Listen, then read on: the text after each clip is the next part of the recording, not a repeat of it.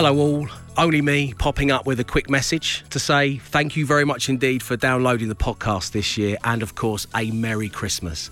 I wanted to take a moment to thank all of my guests who have given me such invaluable advice.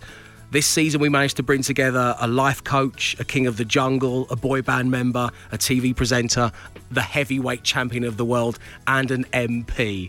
And I also wanted to thank you all for listening and give a little mention to those of you who took the time to get in touch with the Dad Pod. Uh, so many to get through, but just to say hello to Kenna Plumbing, to Mike Doherty, to Nate H, to Stu Wilson, uh, the Joe Swash episode he called Cockney Overload. I'll take that. Ben Hughes, Captain Kell, Andrea Howard, and Neil Miller. And I also wanted to read this, which we received from somebody by the name of Rick Allison. Hello, Rick.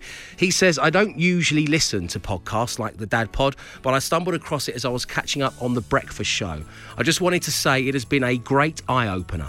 As a father of three, I beat myself up regularly about how I am as a dad and listening to the Dad Pod has been really cathartic and reassuring. And so, thank you very much indeed for doing a good job.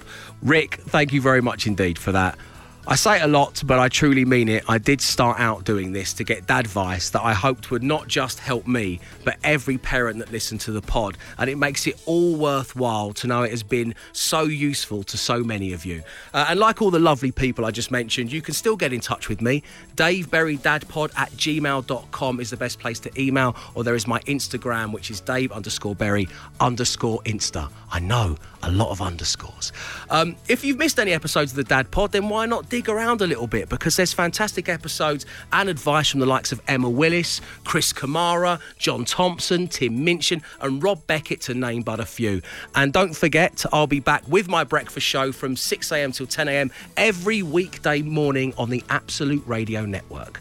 Otherwise, stay safe, stay entertained, and have a very Merry Christmas.